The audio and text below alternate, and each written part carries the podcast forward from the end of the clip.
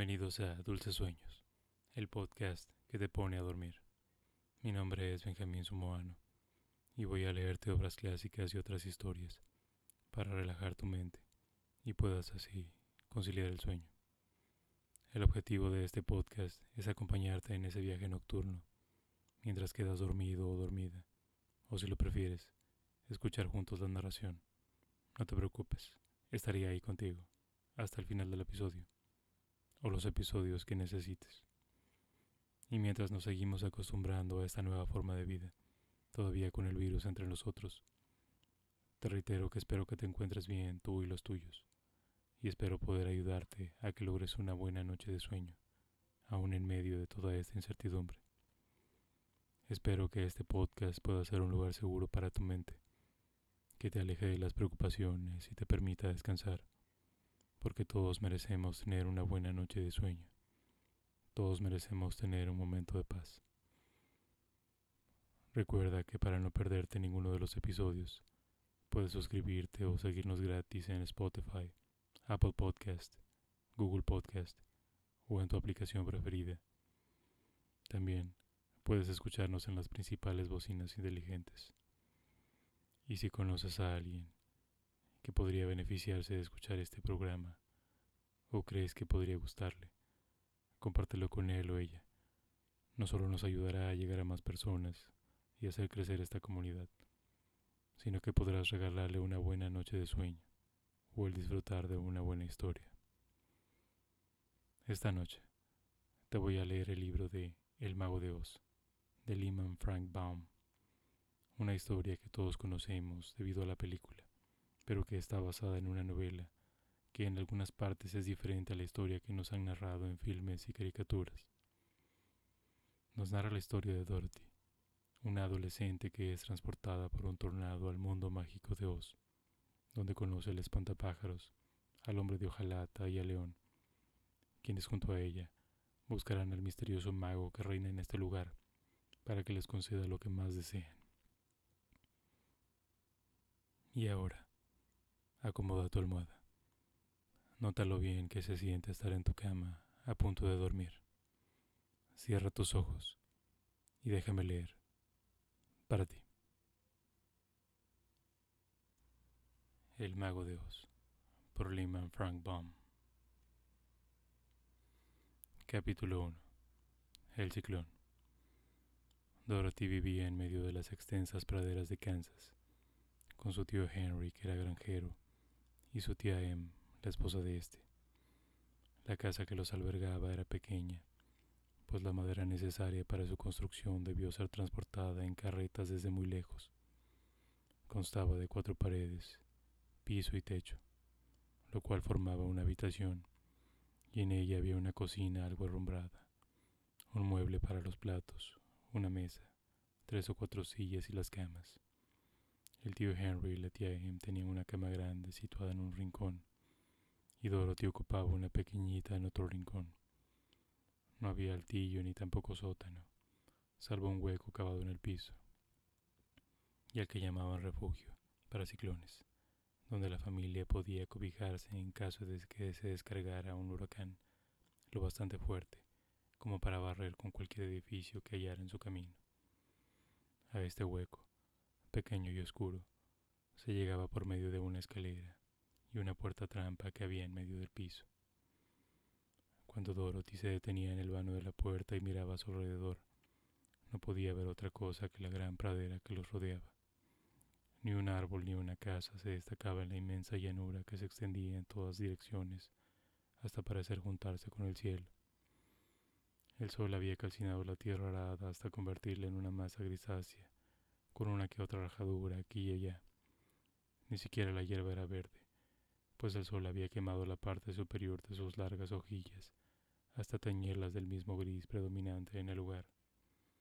En un tiempo la casa estuvo pintada, pero el calor del lazo rey había levantado ampollas en la pintura y las lluvias que se llevaron a esta, de modo que la vivienda tenía ahora la misma tonalidad grisácea y opaca que todo lo que la circuncindaba cuando la tía Em fue a vivir allí.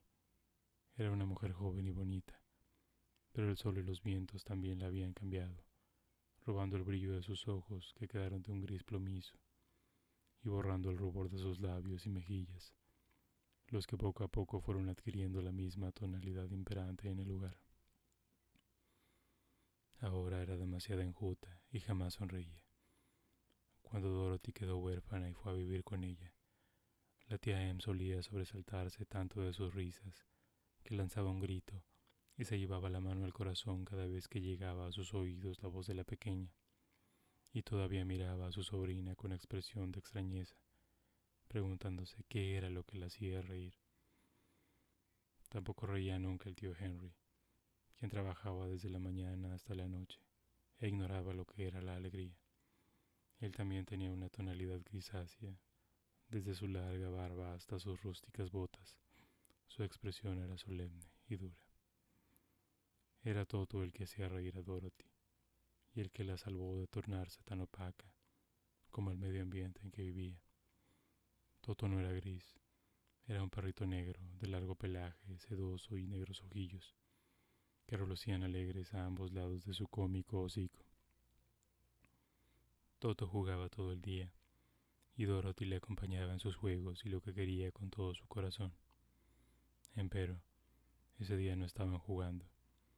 El tío Henry se hallaba sentado en el umbral y miraba al cielo con expresión preocupada, notando lo más gris que de costumbre. De pie a su lado, con Toto en sus brazos, Dorothy también observaba el cielo. La tía Em estaba lavando los platos. Desde lejano norte les llegaba el ronco ulular del viento, y tío y sobrina podían ver las altas hierbas inclinándose ante la tormenta desde el sur llegó de pronto una especie de silbido agudo, y cuando volvieron los ojos en esa dirección, vieron que también allí se agitaban las hierbas. El viejo se levantó pronto. Viene un ciclón, Em, le gritó a su esposa. Iré a ocuparme de los animales. Y echó a correr hacia los cobertizos donde estaban las vacas y caballos. La tía Em dejó su trabajo para salir a la puerta desde donde vio con una sola ojeada el peligro que corrían. prisa Dorothy chilló. Corre al sótano. Toto saltó de entre los brazos de la niña para ir a esconderse bajo la cama, y Dorothy se dispuso a seguirlo, mientras que la tía Em, profundamente atemorizada, abría la puerta trampa y descendía al oscuro refugio bajo el piso. Al fin logró Dorothy atrapar a Toto y se volvió para seguir a su tía. Pero cuando se hallaba a mitad de camino, arreció de pronto el vendaval, y la casa se sacudió con tal violencia que la niña perdió el equilibrio y tuvo que sentarse en el suelo. Entonces ocurrió algo muy extraño. La vivienda giró sobre sí misma dos o tres veces y empezó a elevarse con lentitud hacia el cielo. A Dorothy le pareció como si estuviera ascendiendo en un globo. Los vientos del norte y del sur se encontraban donde se hallaba la casa, formando allí el centro exacto del ciclón. En el vórtice o centro del ciclón, el aire suele quedar en calma, pero la gran presión del viento sobre los cuatro costados de la cabaña la fue elevando cada vez más, y en lo alto permaneció, siendo arrastrada a enorme distancia, y con tanta facilidad como si fuera una pluma. Reinaba una oscuridad muy densa y el viento rugía horriblemente en los alrededores, pero Dorothy descubrió que la vivienda se movía con suavidad. Luego de las primeras vueltas vertiginosas y después de una oportunidad en que la casa se inclinó bastante, tuvo la misma impresión que debe sentir un bebé al ser acunado. A Toto no le gustaba todo aquello, y corría de un lado a otro de la habitación, ladrando sin cesar pero Dorothy quedóse quieta en el piso, aguardando para ver qué iba a suceder. En una oportunidad el perrillo se acercó demasiado a la puerta abierta del sótano y cayó por ella. Al principio pensó la niña que lo había perdido, pero a poco vio una de sus orejas que asomaba por el hueco, y era que la fuerte presión del huracán lo mantenía en el aire, de modo que no podía caer. La niña se arrastró hasta el agujero, Atrapó a Toto por la oreja y lo arrastró de nuevo a la habitación, después de cerrar la puerta trampa, a fin de que no se repitiera el accidente. Poco a poco, fueron pasando las horas y Dorothy se repuso gradualmente del susto, pero se sentía muy solitaria, y el viento aullaba a su alrededor con tanta fuerza que la niña estuvo a punto de ensordecer. Al principio habíase preguntado si sería pedazos cuando la casa volviera a caer, mas a medida que transcurrían las horas sin que sucediera nada terrible, dejó de preocuparse y decidió esperar con calma para ver qué le depararía el futuro. Al fin se arrastró hacia la cama y se acostó en ella, mientras que Toto la imitaba e iba a detenderse a su lado. A pesar del balanceo de la cabaña y de los aullidos del viento, la niña terminó cerrando los ojos y se quedó profundamente dormida. Capítulo 2. La conferencia con los Munchkins. A Dorothy la despertó una sacudida tan fuerte y repentina que si no hubiera estado tendida en la cama, podría haberse hecho daño. Así y todo, el golpe le hizo contenerse el aliento y preguntarse qué habría sucedido, mientras que Toto, por su parte, le pasó el hocico sobre la cara y lanzó un lastimero gemido. Al sentarse en el lecho, la niña notó que la casa ya no se movía. Además, ya no estaba oscuro, pues la radiante luz del sol penetraba por la ventana inundando la habitación con sus áureos resplandores. Saltó del lecho y con Toto pegado a sus talones, corrió a abrir la puerta.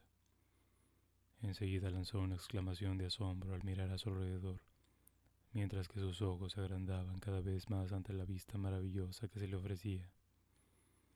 El ciclón había depositado la casa con bastante suavidad en medio de una región de extraordinaria hermosura.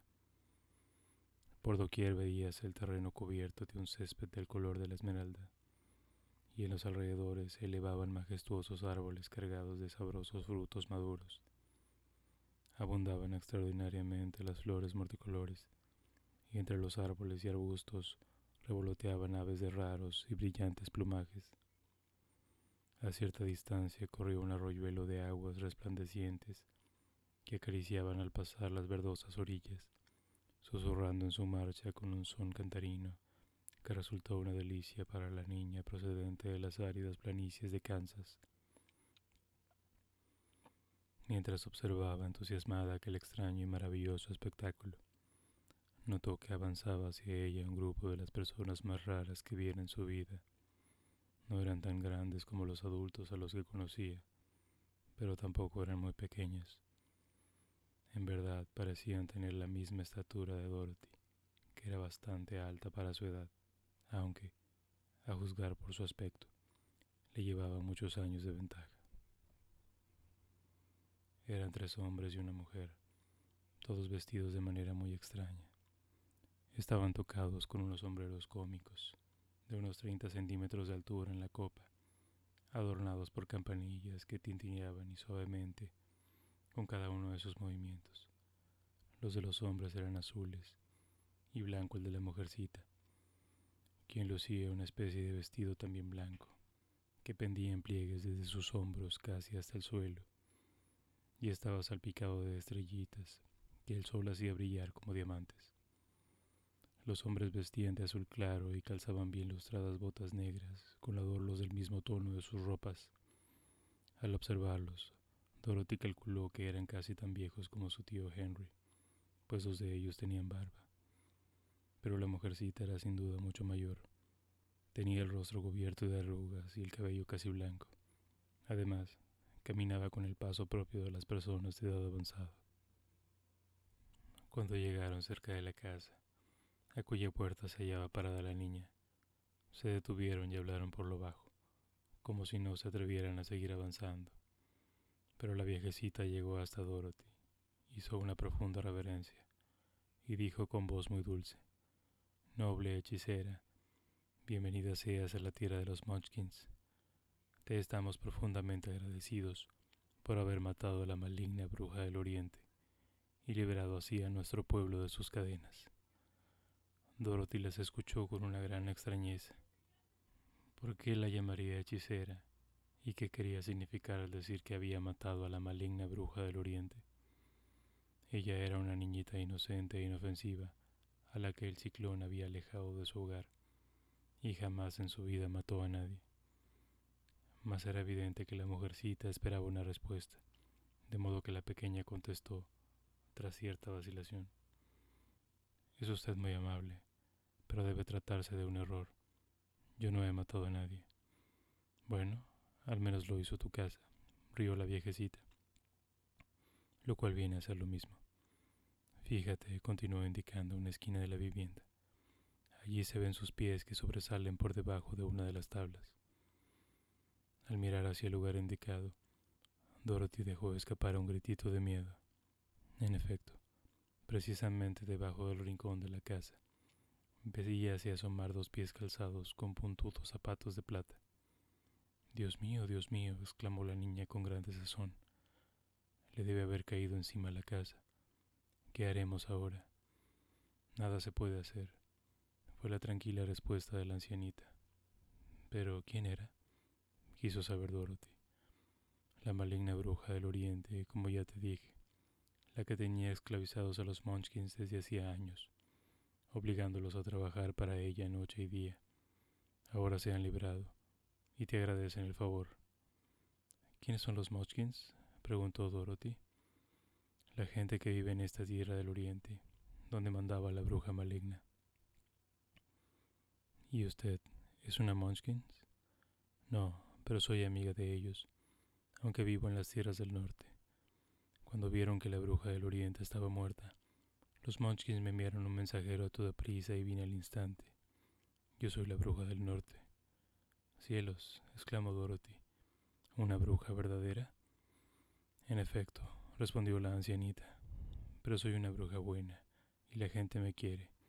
No soy tan poderosa como lo era la bruja maligna del norte que gobernaba aquí, pues de otro modo yo misma habría liberado a la gente.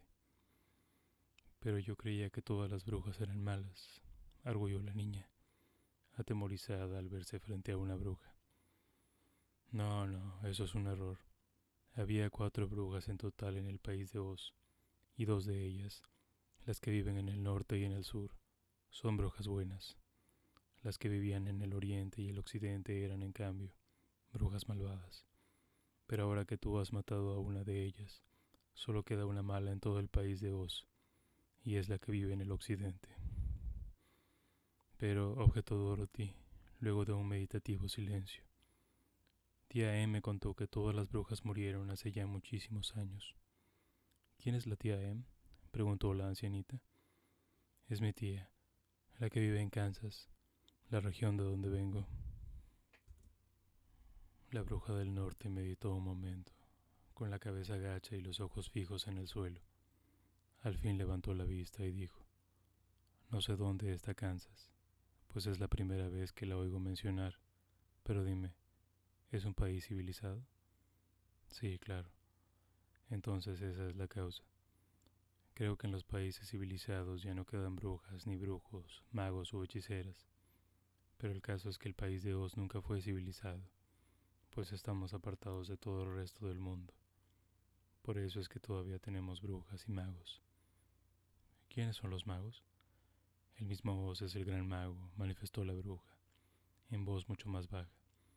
Es más poderoso que todos los demás juntos, y vive en la ciudad de Esmeralda. Dorothy iba a hacer otra pregunta, pero en ese momento los Munchkins, que habían escuchado en silencio, lanzaron un grito agudo y señalaron hacia la esquina de la casa, bajo la cual yacía la bruja del oriente. ¿Qué pasa? preguntó la ancianita, y al mirar rompió a reír. Los pies de la bruja muerta habían desaparecido por completo, y no quedaban más que los zapatos de plata. Era tan vieja que el sol la redujo a polvo. Así termina ella pero los zapatos son tuyos, y te los daré para que los uses.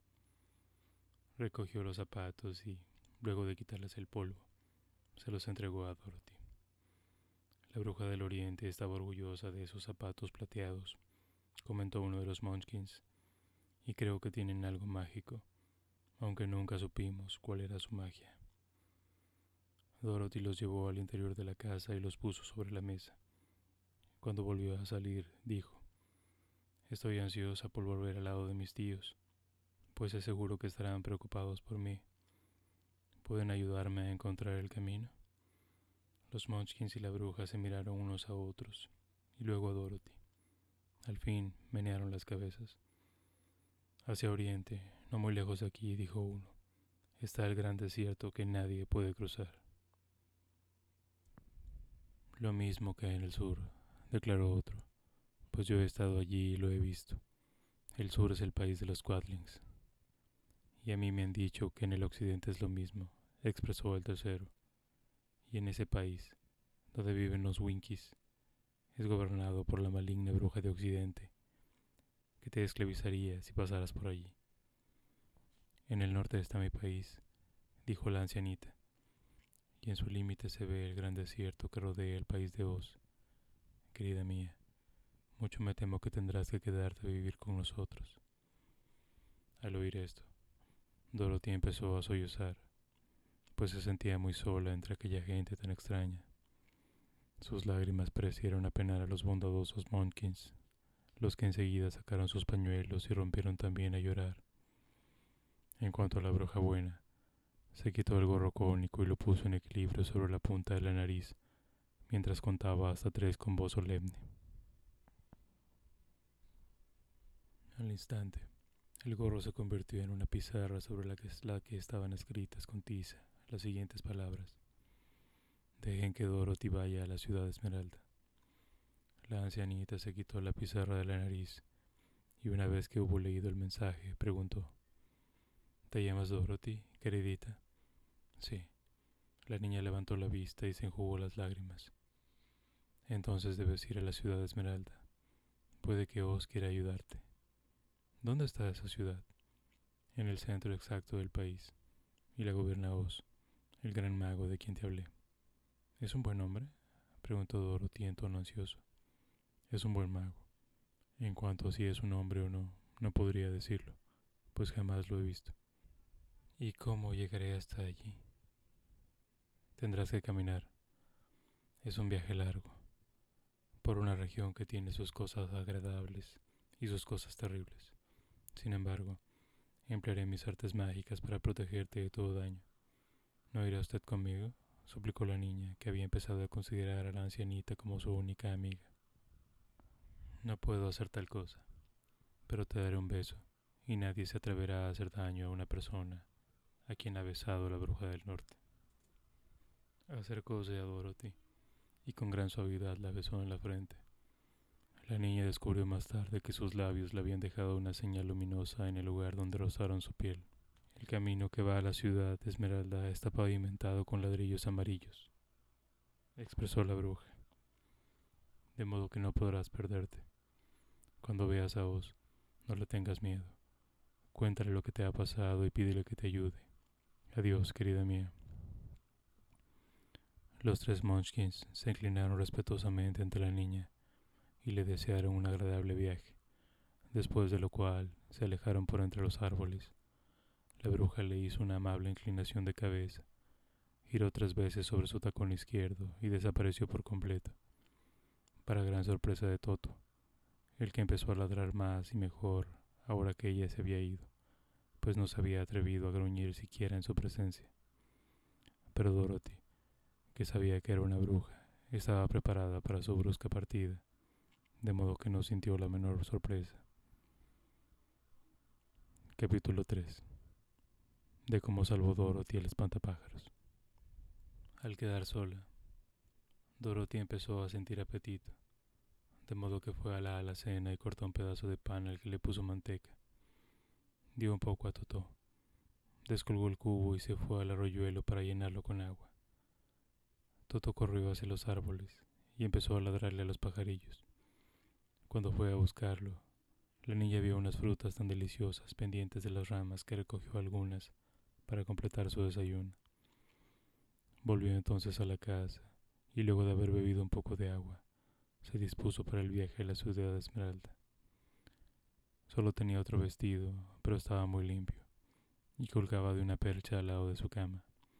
Era de algodón, a cuadros blancos y azules, y aunque el azul estaba algo descolorido, por los frecuentes lavados, la prenda le sentaba muy bien.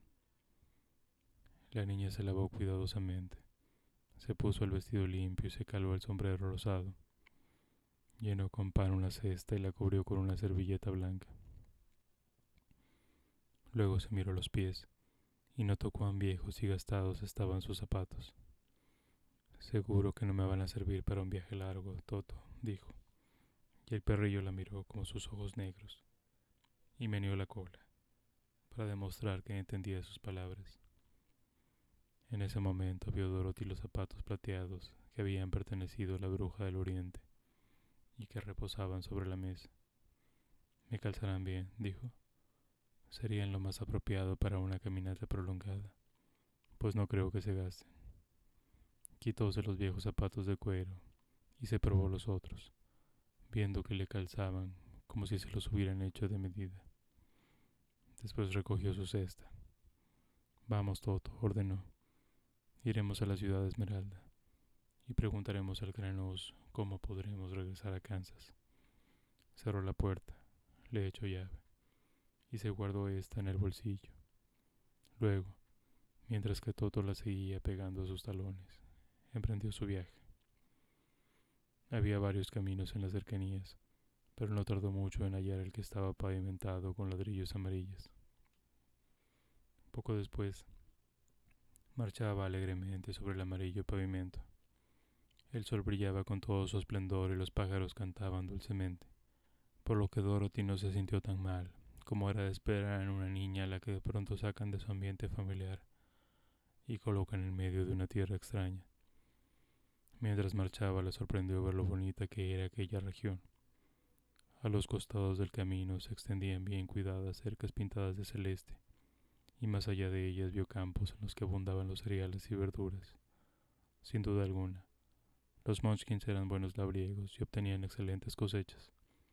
De tanto en tanto pasaba frente a alguna casa, cuyos ocupantes salían a mirarla y la saludaban con gran respeto, pues todos sabían que era ella quien había destruido a la bruja maligna, salvándolos así de la esclavitud.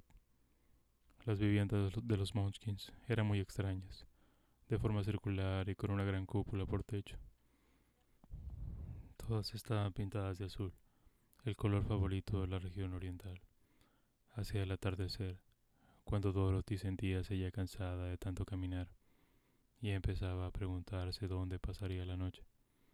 Llegó a una casa algo más grande que las otras, y en el jardincillo del frente vio muchas personas que danzaban. Cinco violinistas tocaban sus instrumentos con gran entusiasmo, y todos los circunstantes reían y cantaban, mientras que una gran mesa cercana mostrábase cargada de deliciosas frutas, nueces, pasteles, tortas y otras viandas igualmente tentadoras. Todos la saludaron con amabilidad y la invitaron a comer y pasar la noche con ellos, pues aquella era la residencia de uno de los Munchkins más ricos de la región, y sus amigos habíanse reunido allí para festejar su recién recuperada libertad. La niña comió con muy buen apetito, siendo atendida personalmente por el dueño de casa, que se llamaba Bock. Después fue a sentarse en un sillón y observó bailar a los invitados. Tú debes ser una gran hechicera, dijo Bock, al ver sus zapatos de plata. ¿Por qué? preguntó la niña. Porque calzas zapatos de plata y has matado a la bruja maligna. Además, tienes algo de blanco en tu vestido, y solo las brujas y hechiceras visten prendas blancas. Mi vestido es a cuadros azules y blancos, aclaró Dorothy, alisándose algunas arrugas. Eres bondadosa en ese detalle, dijo Bock. El azul es el color de los Munchkins y el blanco el de las brujas. Por eso sabemos que eres una bruja buena. Dorothy no supo qué decir pues todos parecían creerla una bruja, y ella sabía perfectamente bien que era solo una niña común a la que un ciclón había arrebatado para depositarla allí, por pura casualidad. Cuando ella se cansó de observar a los bailarines, Bock la condujo a la casa, donde le destinó un bonito cuarto con una cama. Las sábanas eran de tela celeste, y Dorothy durmió entre ellas hasta la mañana, con todo acurrucado a sus pies. Comió entonces un abundante desayuno y se entretuvo observando un diminuto niñito Monskin que jugaba con Toto. Le tiraba de la cola y reía más y mejor. Toto era algo muy curioso para toda aquella gente que jamás habían visto un perro hasta entonces. ¿Queda muy lejos la ciudad de Esmeralda? preguntó la niña. No lo sé, nunca he estado allá, repuso Bob con gravedad. No conviene que la gente se acerque a vos, a menos que tenga algún asunto serio que tratar con él. Pero la ciudad de Esmeralda está muy lejos y el viaje te llevará muchos días. Y aunque esta región es fértil y agradable, tendrás que pasar por lugares feos y peligrosos antes de llegar al final de tu viaje. Esto preocupó un tanto a Dorothy, pero comprendió que solo el granos podría ayudar a volver a Kansas, de modo que tomó la valiente resolución de no volverse atrás. Se despidió de sus amigos y de nuevo partió por el camino de ladrillos amarillos. Cuando hubo andado varios kilómetros, pensó que debía detenerse a descansar, de modo que trepó a lo alto de la cerca que corría a la vera del camino, y allí se sentó. Más allá de la valla se extendía un gran sembrado de maíz, y no muy lejos de donde se hallaba ella vio un espantapájaros colocado sobre un poste a fin de mantener alejadas a las aves que querían comerse el grano maduro.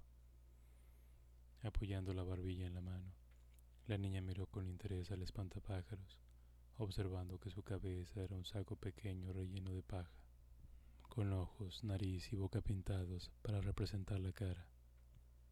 Un viejo sobrero cónico, sin duda de algún Munchkin, descansaba sobre su cabeza, y el resto de su figura lo constituía un traje azul claro, viejo y descolorido al que también habían rellenado de paja.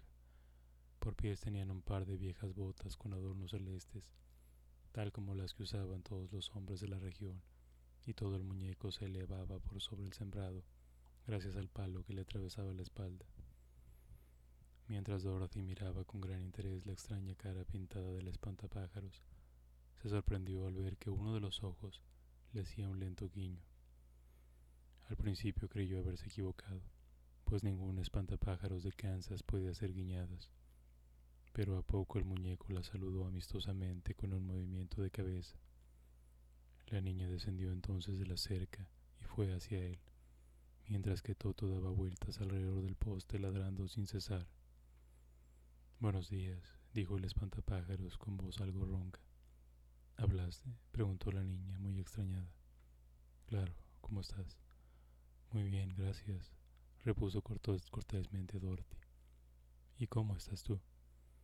No muy bien, sonrió el espantapájaros. Es muy aburrido estar colgado aquí de noche y día para espantar a los pájaros. ¿No puedes bajar? No, porque tengo el poste metido en la espalda. Si me hicieras el favor de sacar esta madera, te lo agradeceré muchísimo. Dorothy levantó los brazos y retiró el muñeco del poste, pues como estaba relleno de paja, no pesaba casi nada. Muchísimas gracias, le agradeció el espantapájaros cuando ella lo hubo colocado sobre el suelo. Me siento como un hombre nuevo. La niña estaba intrigada. Le parecía muy raro oír hablar un muñeco de paja y verlo moverse y caminar a su lado. ¿Quién eres? preguntó el espantapájaros una vez que se hubo desesperezado a gusto. ¿Y hacia dónde vas? Me llamo Dorothy y voy a la ciudad de Esmeralda para pedir al granos que me mande de regreso a Kansas. ¿Dónde está la ciudad de Esmeralda? inquirió él. ¿Y quién es vos? ¿Cómo? ¿No lo sabes? De veras que no. No sé nada. Como ves, estoy relleno de paja, de modo que no tengo sesos, manifestó él en tono apenado. Oh, lo siento por ti. ¿Te parece que si voy contigo a la ciudad de Esmeralda, ese vos me dará un cerebro? preguntó él. No lo sé, pero puedes venir conmigo si quieres. Si Oz no te da un cerebro, no estarás peor de lo que estás ahora. Eso es verdad, asintió el muñeco, y en tono confidencial continuó. Te diré, no me molesta tener el cuerpo relleno de paja, porque así no me hago daño con nada. Si alguien me pisa los pies o me clava un alfiler en el pecho, no tiene importancia, porque no lo siento. Pero no quiero que la gente me tome por tonto. Y si mi cabeza sigue rellena de paja en lugar de tener sesos, como los tienes tú, ¿cómo voy a saber nunca nada? Te comprendo perfectamente, asintió la niña, que realmente lo compadecía. Si me acompañas, pediré a vos que haga lo que pueda por ti. Gracias. Ambos marcharon hacia el camino. Dorothy le ayudó a saltar la cerca y juntos se echaron a andar por la carretera amarilla en dirección a la ciudad de Esmeralda. Al principio, A todos no le agradó el nuevo acompañante. Dio vueltas alrededor del muñeco sin dejar de husmearlo, como si sospechara que entre la paja había varios nidos de ratones, y a menudo gruñía de manera muy poco amistosa. No le hagas caso a Toto, dijo Dorothy a su nuevo amigo. Nunca muerde. No tengo miedo, fue la respuesta. A la paja no le puede hacer daño. Ahora permite que te lleve la cesta. No me molestará, pues nunca me canso. Y mientras continuaba la marcha, agregó, te confiaré un secreto. Hay una sola cosa a la que le temo en el mundo. ¿Y qué puede ser? preguntó Dorothy. ¿Es el granjero Monchin que te hizo? No, repuso el espantapájaros. Solo le temo al fuego. Capítulo 4. El camino del bosque. Luego de andar varias horas, llegaron a una parte del camino que se hallaba en mal estado, y les resultó tan difícil caminar el espantapájaros tropezaba a menudo contra los ladrillos que eran allí desiguales y estaban algo flojos. En ciertos sectores se les veía rotos y en otros faltaban totalmente, dejando en su lugar agujeros que Toto salvaba de un salto y a los que Dorothy esquivaba ágilmente. En cuanto al espantapájaros, como no tenía cerebro, seguía marchando en línea recta, de modo que se metía en los agujeros y caía de bruces sobre los duros ladrillos. Empero, eso no le hacía daño, y Dorothy lo levantaba y lo ponía de nuevo en pie, mientras que él se reía de su propia torpeza. Las granjas de aquellos lugares no estaban tan cuidadas como las del lugar del que habían partido. Había menos casas y menos árboles frutales y cuanto más avanzaban, tanto más lúgubre y solitaria se tornaba la región. Al mediodía se sentaron a la vera del camino, cerca de un arroyuelo, y Dorothy abrió su cesta para sacar un poco de pan, ofreciendo un pedazo a su compañero, quien no la aceptó. Nunca tengo hambre, y es una suerte que así sea, pues mi boca es solo una raya pintada, expresó. Si abriera en ella un agujero para poder comer, se me saldría la paja de que estoy relleno, y eso arruinaría la forma de mi cabeza. Comprendiendo lo acertado de tal razonamiento, la niña asintió y siguió comiendo su pan. Cuéntame algo de ti misma y del país del que vienes, pidió el espantapájaros cuando ella hubo finalizado su comida. Dorothy le habló entonces de Kansas, de lo gris que era todo allí, y de cómo el ciclón la había llevado hasta ese extraño país de vos. No comprendo por qué deseas irte de este hermoso país y volver a ese lugar tan seco y gris al que llamas Kansas, dijo él después de haberla escuchado con gran atención. No lo comprendes porque no tienes esos, repuso ella. Por más triste y gris que sea nuestro hogar, la gente de carne y hueso prefiere vivir en él y no en otro sitio, aunque ese otro sitio sea muy hermoso. No hay nada como el hogar. Claro que no puedo comprenderlo, suspiró el espantapájaros. Si las personas tuvieran la cabeza rellena de paja, como lo está la mía, probablemente vivirían todas en lugares hermosos, y entonces no habría nadie en Kansas. Es una suerte para Kansas que tengan ustedes cerebro. ¿No quieres contarme un cuento mientras descansamos? pidió la niña. Él la miró con expresión de reproche. Mi vida ha sido tan breve que en realidad no sé nada de nada. Fíjate que me hicieron antes de ayer, nada más. Así que desconozco todo lo que pasó en el mundo antes de ese día. Por suerte, cuando el granjero formó mi cabeza, una de las primeras cosas que hizo fue pintarme las orejas, de modo que pude oír lo que se hablaba a mi alrededor. Había otro Munchkin con él, y lo primero que oí fue al granjero que decía, ¿qué te parecen estas orejas? No están parejas, contestó el otro. No importa, dijo el granjero. De todos modos, son orejas. Lo cual era muy cierto. Ahora le haré los ojos, agregó. Me pintó el ojo derecho, y no bien estuvo terminado, me encontré mirándolo a él, y a todo lo que me rodeaba. Y te aseguro que mi curiosidad fue enorme, pues era la primera vez que veía el mundo. Ese ojo no está del todo mal, comentó el Munchkin que observaba a mi amo. El azul es el color indicado. Creo que el otro lo haré un poco más grande, respondió el granjero. Y cuando estuvo listo el otro ojo pude ver mucho mejor que antes. Después me hizo la nariz y la boca, pero no hablé, pues en ese momento ignoraba para qué me servía la boca.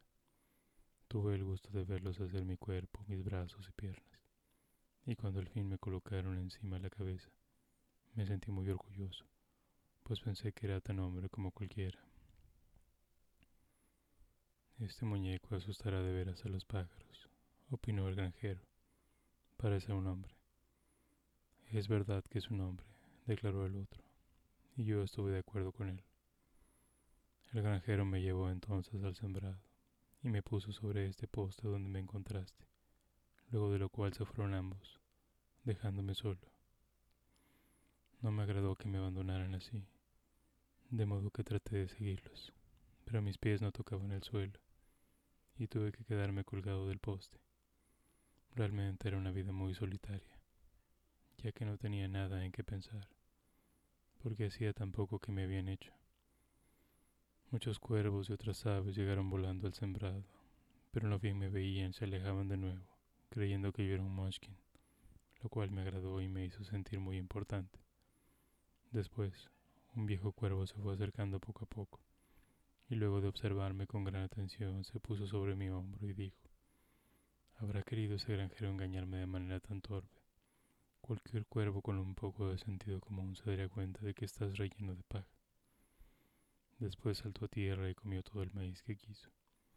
Los otros pajarracos, al ver que yo no le hacía daño al primero, también se acercaron a comer, de modo que en pocos minutos me rodeaba una gran bandada de ellos.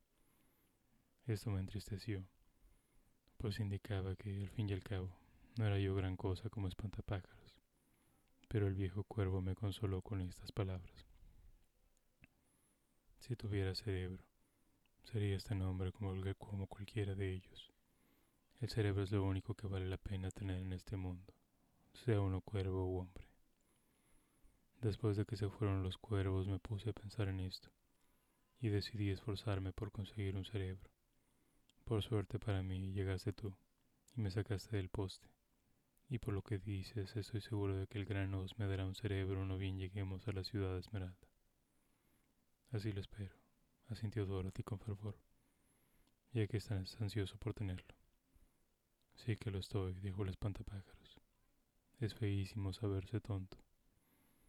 Bueno, sigamos, decidió la niña, dando la cesta a su compañero. Ahora no había vallas bordeando el camino, y el terreno estaba descuidado y lleno de maleza. Hacia el atardecer llegaron a un bosque donde los árboles eran tan grandes y crecían tan juntos uno de otro que sus ramas se unían por sobre el sendero amarillo. Aquello estaba muy oscuro, pues las hojas impedían el paso de la luz del día, pero los viajeros siguieron adelante sin temor, internándose en el bosque. Si el camino entra allí, por algún sitio de salir, dijo el espantapájaros. Y como la ciudad de Esmeralda está al extremo del camino, tendremos que seguirlo donde quiera que nos lleve. Cualquiera se daría cuenta de ello repuso Dorothy. Claro, es por eso que lo sé. Si se necesitara cerebro para adivinarlo, jamás me habría percatado de ello. Al cabo de una hora o dos, terminó de oscurecer, y ambos se encontraron marchando a tientas y tropezando a cada momento. Dorothy no veía nada, pero Toto sí, pues algunos perros ven bien en la oscuridad, y el espantapájaros afirmó que podía ver tan bien como si fuera de día. Así pues, la niña se tomó de su brazo y pudo continuar sin mayores inconvenientes. Si ves alguna casa donde podamos pasar la noche, dímelo, pidió a su acompañante. Resulta muy molesto estar de marcha a tientas. Poco después se detuvo el espantapájaros. A nuestra derecha veo una casita de troncos, anunció. ¿Vamos allá? Sí, respondió ella. Estoy agotada. Guiada por su compañero, la niña pasó por entre los árboles hasta llegar a la casita, en cuyo interior hallaron un lecho de ramillas y hojas secas. Dorothy se acostó enseguida con todos sus pies, y no tardó ni un minuto en quedarse profundamente dormida. El espantapájaros, que nunca se cansaba, quedó separado en un rincón y allí esperó pacientemente hasta que llegó la mañana. Capítulo 5 el leñador de hojalata. Cuando despertó Dorothy, el sol filtraba su luz por entre los árboles y Toto hacía rato que correteaba persiguiendo los pajaritos del bosque. El espantapájaros, por su parte, se hallaba de pie en el rincón, esperándola pacientemente. Tenemos que ir a buscar agua, le dijo ella. ¿Para qué la quieres? Para lavarme la cara y para beber, a fin de que este pan seco no se me atasque en la garganta. Debe ser molesto estar hecho de carne, comentó él en tono meditativo, pues tienes que dormir, comer y beber. Claro que, por otra parte, tiene cerebro, y eso compensa todos los otros inconvenientes. Salieron de la casita y marcharon por entre los árboles hasta hallar un manantial de agua dulce, donde Dorothy pudo beber y asearse, luego de lo cual comió su desayuno. Al ver que no le quedaba mucho pan en la cesta, se alegró de que el espantapájaros no tuviera necesidad de comer, ya que apenas tenía lo suficiente para ella y para Toto, y solo para un día. Cuando hubo terminado de comer y se disponía a regresar al camino amarillo, la sobresaltó un profundo gemido que se oyó muy cerca. ¿Qué fue eso? preguntó en voz baja. No lo sé, repuso el espantapájaros, pero podemos ir a ver. En ese momento oyeron otro gemido procedente de algún lugar a sus espaldas. Girando sobre sus talones, se internaron unos pasos en el bosque, y Dorothy descubrió entonces algo que brillaba a los rayos del sol. Corrió enseguida hacia el lugar y se detuvo de pronto lanzando un grito de sorpresa. Uno de los árboles tenía el tronco casi enteramente cortado a hachazos, y de pie a su lado, con un hacha en sus manos levantadas, se hallaba un hombre hecho por completo de hojalata. La cabeza, los brazos y las piernas se unían al cuerpo por medio de juntas articuladas, pero la figura estaba perfectamente quieta, como si no pudiera moverse en absoluto. Dorothy lo contempló asombrada, lo mismo que el espantapájaros, mientras que Toto lanzaba un ladrido y mordía una de las piernas de hojalata, sin causar el menor efecto en ella. ¿Gemiste tú? Preguntó la niña. Sí, repuso el hombre de hojalata. He estado gimiendo por más de un año y hasta ahora no me había oído nadie. ¿Qué puedo hacer por ti? murmuró Dorothy, muy conmovida ante el tono dolorido con el que hablaba el hombre. Ve a buscar una lata de aceite y lubrícame las coyunturas, pidió él. Están tan oxidadas que no puedo moverlas. Si me las aceitan enseguida mejorará. Hallarás la aceitera en un estante de mi casita. Dorothy corrió enseguida hacia la casita donde había pasado la noche. Halló la lata de aceite y volvió con ella a toda prisa. ¿Dónde tienes las coyunturas? preguntó. Aceítame primero el cuello, respondió el leñador de hojalata. Así lo hizo la niña, y como estaba muy oxidado, el espantapájaros asió la cabeza de hojalata y la movió de un lado a otro hasta que la hubo aflojado y su dueño pudo hacerla girar. Ahora aceítame las articulaciones de los brazos, pidió el leñador. Así lo hizo Dorothy, y el espantapájaros los dobló con gran cuidado hasta que quedaron libres de derrumbe y tan buenos como nuevo.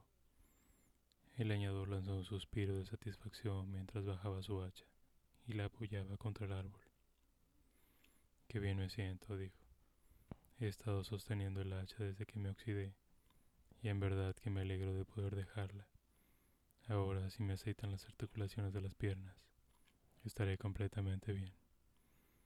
Le aceitaron las piernas hasta que pudo moverlas con entera libertad, sin dejar de darles las gracias una y otra vez por su liberación, pues parecía ser un personaje muy cortés y agradecido.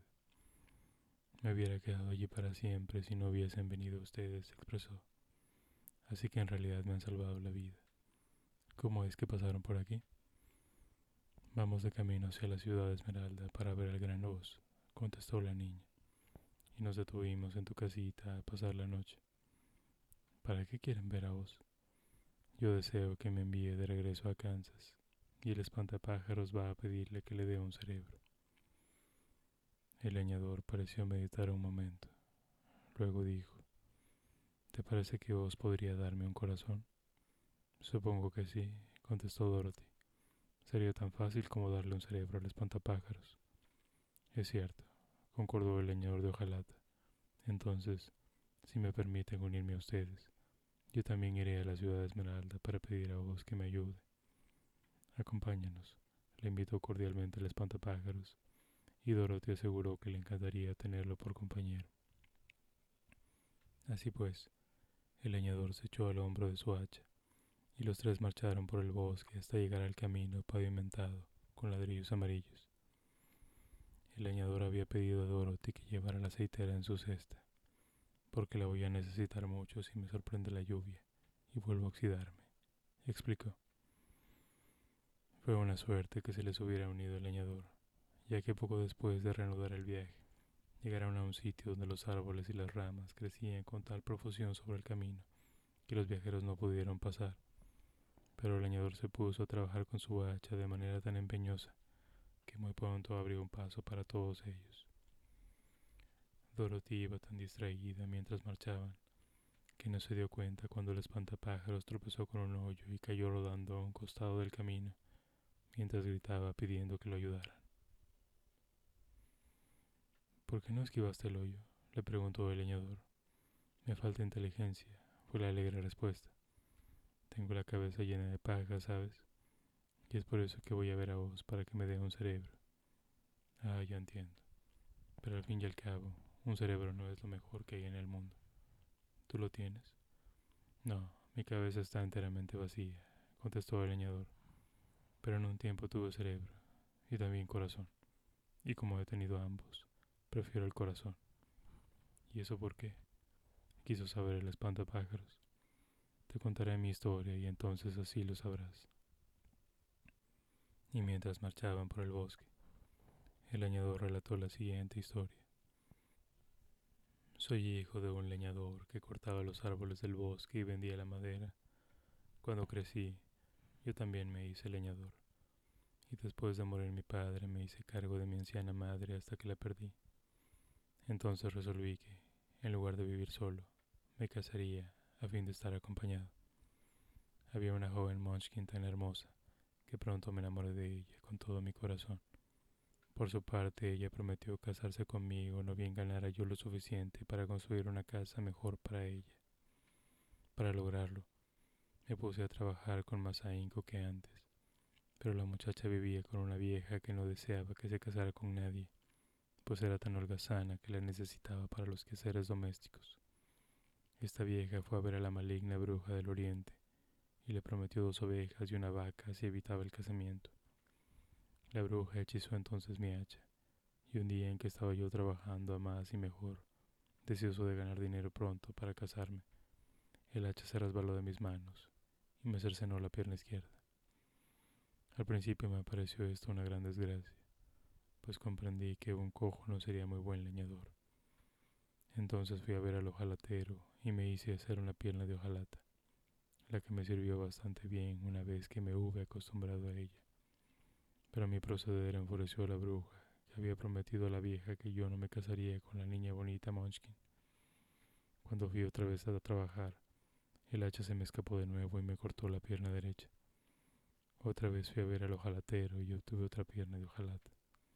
Después de esto, el hacha hechizada me cortó los brazos, pero sin, sin aminalarme en lo más mínimo. Los reemplacé por otros de hojalata. Entonces la bruja maligna hizo que el hacha se deslizara nuevamente y me cortara la cabeza. Y en el primer momento creí que allí terminaría mi vida. Pero el ojalatero pasó entonces por casualidad y me hizo una cabeza nueva con hojalata. Creí que ya había vencido a la bruja maligna y trabajé con más entusiasmo que antes, pero poco imaginaba lo cruel que podía ser mi enemiga. Ideó un nuevo método para matar mi amor por la hermosa niña Moshkin e hizo deslizar otra vez mi hacha, de modo que me cortara todo el cuerpo, dividiéndome en dos.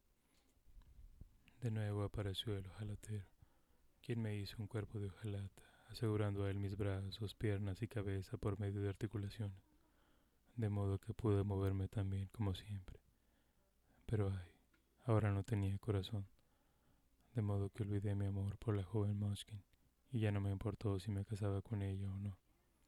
Supongo que todavía sigue viviendo con la vieja y esperando que yo vaya a buscarla.